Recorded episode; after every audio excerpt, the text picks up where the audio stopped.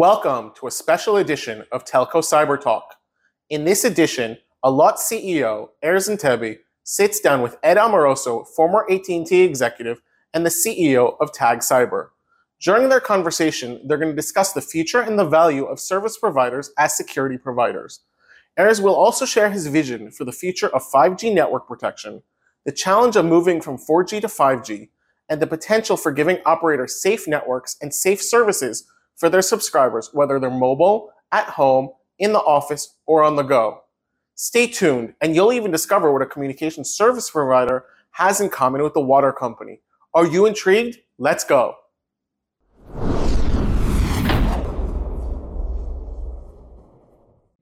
Hi, this is Ed Amoroso from Tag Cyber, and I want to welcome you to our discussion today. I have my good friend Erez Antebi, who is the CEO of Allot and a, uh, an industry veteran. And we're going to learn quite a bit today about uh, how Allot improves both users, uh, like say individuals and families, and also small businesses in their quest to reduce cyber risk. Erez, it's very nice to see you. Good to see you too, Ed.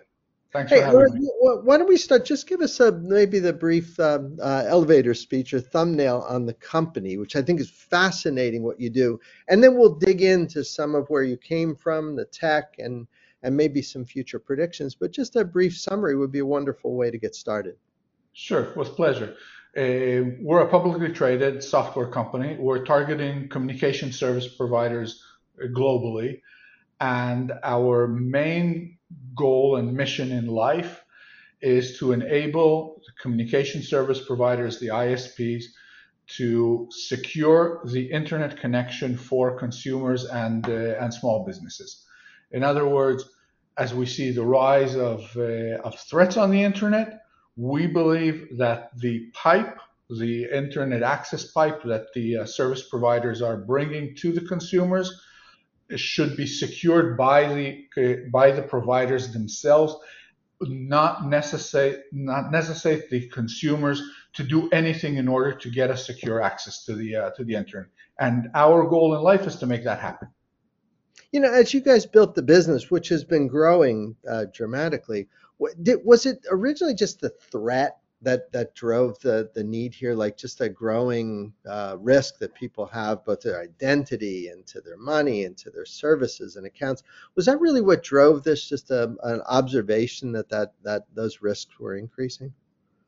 I think you know it. It started. Uh, it, it, started our legacy, if you like, is actually in DPI, deep packet inspection. Mm. So what we've been doing for years is we've been uh, providing software that sits in the core of the operator's network and basically looks at all the traffic and understands what's going on there.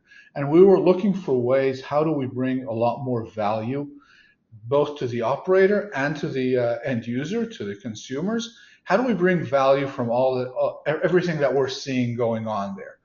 And it became obvious as we saw the threats grow and uh, as we saw more phishing attempts and ransomware attempts, et cetera, et cetera, it became pretty obvious that that consumers were not able really to protect themselves against that. And we were sitting on all this information, and it all flowed it flowed through our software, and we could we just told ourselves, hey, we can take a look at this, and we can protect them. We can filter it in the network before it ever reaches anyone, and that's how it got started.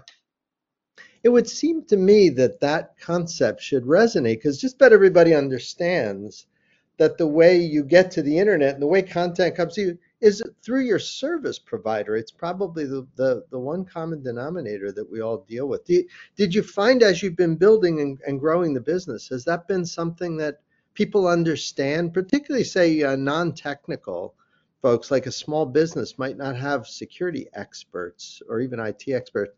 Did they kind of get the concept? I think when when we when we talk to people and we run surveys globally in many countries, we see a, a few very interesting uh, things. First of all, there's a very very high level of awareness today uh, to the threats on the internet, privacy, uh, phishing, etc. People are concerned about it. Second, they do expect that the operators will protect them. It's much, you know, I like to use the analogy of uh, the water utility company when I when I connect to a water utility company at home and they sell me water, I fully expect the water that they bring to my home to be clean and filtered and ready for consumption and safe.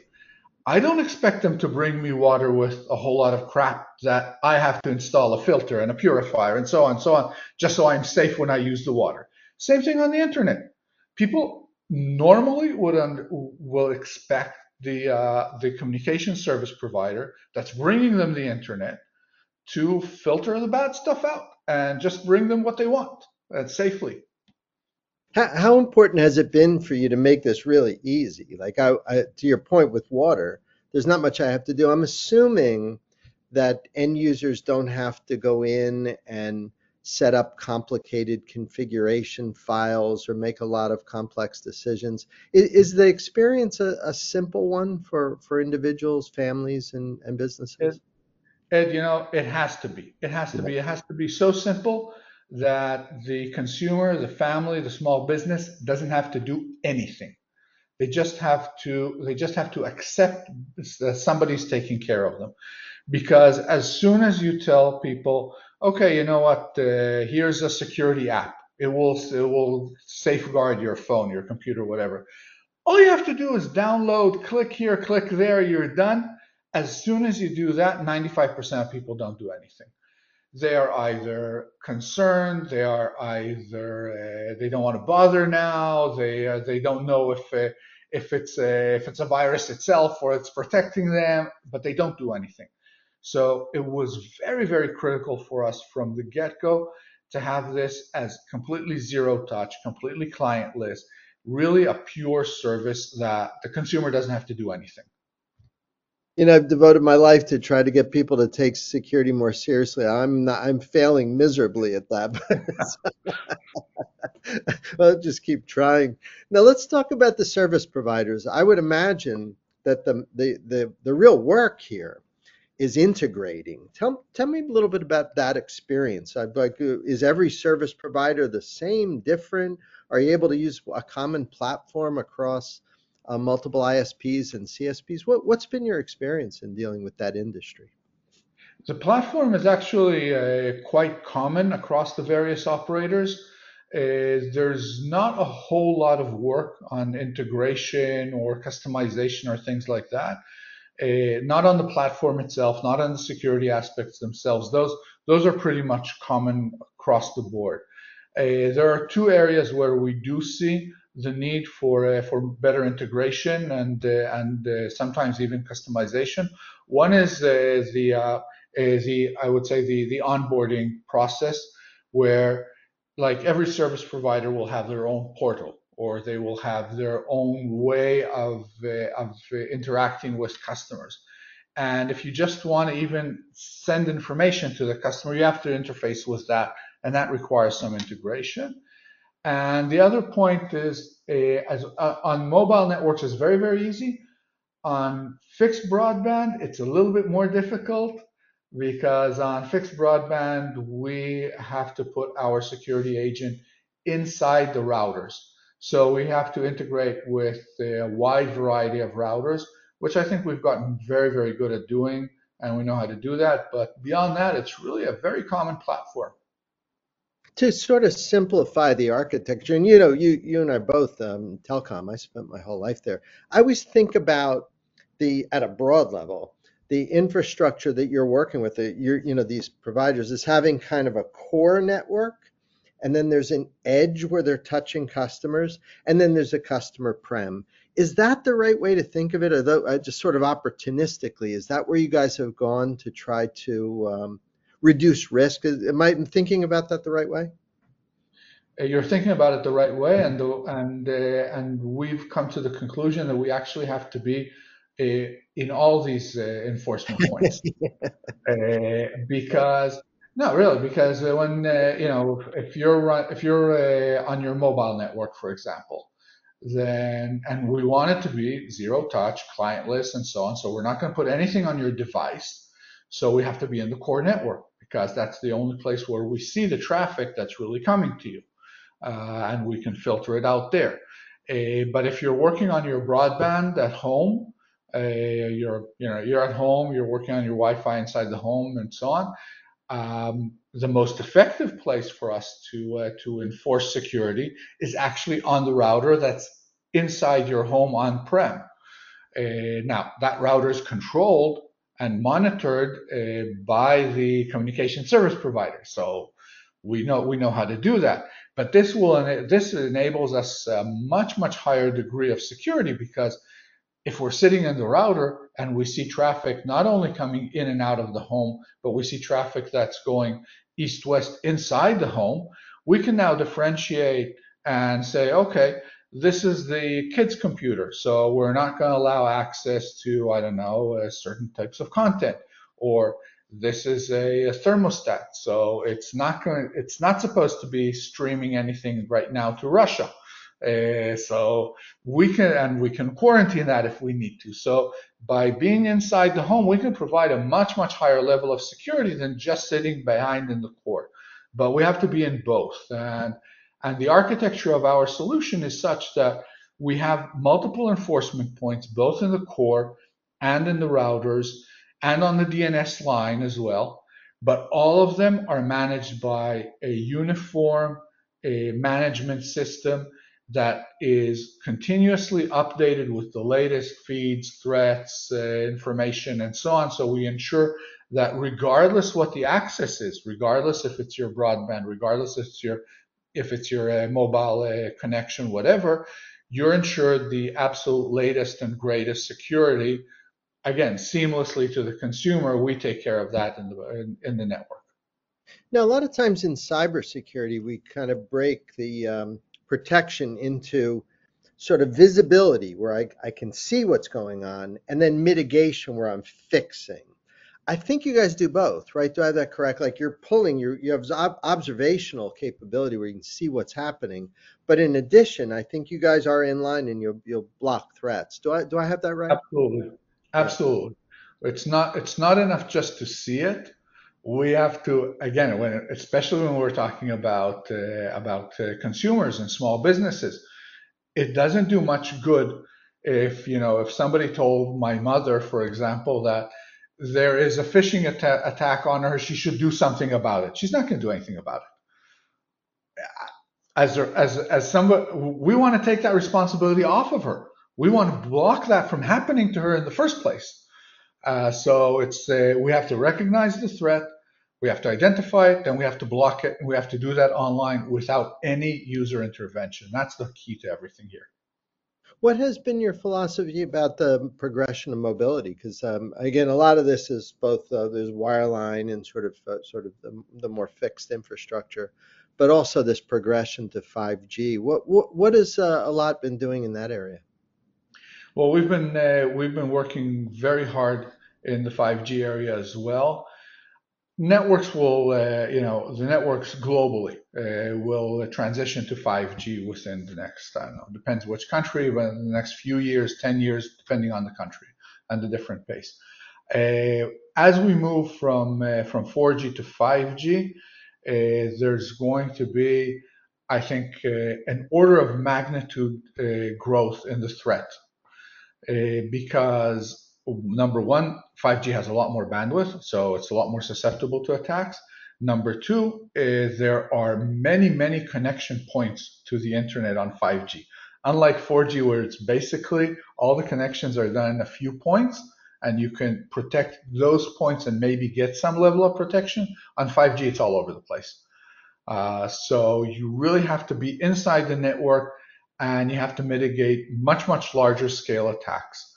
Now, uh, we're we're luckily in a position where this exactly plays to a Allot's strengths because we have traditionally come from the operator's environment, from dealing with massive amount of, uh, of throughput, of gigabits, terabits of information. Uh, so we know how to deal in real time with very, very high capacity uh, networks and we know how to deal with them not just like we said before not just by, by identifying the threat but also mitigating it in real time. And that's a that's pretty unique to us. And i think that uh, as so as we go into 5g that creates for us i think a huge opportunity going forward. So, uh, in a sense, the primary um, customer for Allot is the providers. You know, for the and it's funny, the end users will benefit, but really you're doing business primarily with ISPs and uh, and CSPs. I hope a lot of them are watching uh, today. Um, excuse the pun there, but I, I, hope they're watching the the discussion here. It's been my observation, and I think you you and I've chatted about this in the past, that this is just a natural um, assumption moving forward that this just becomes something everybody's doing.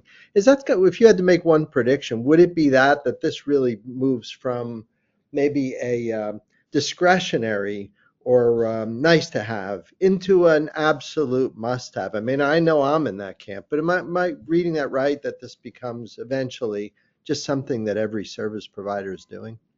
I think you're reading it absolutely correctly.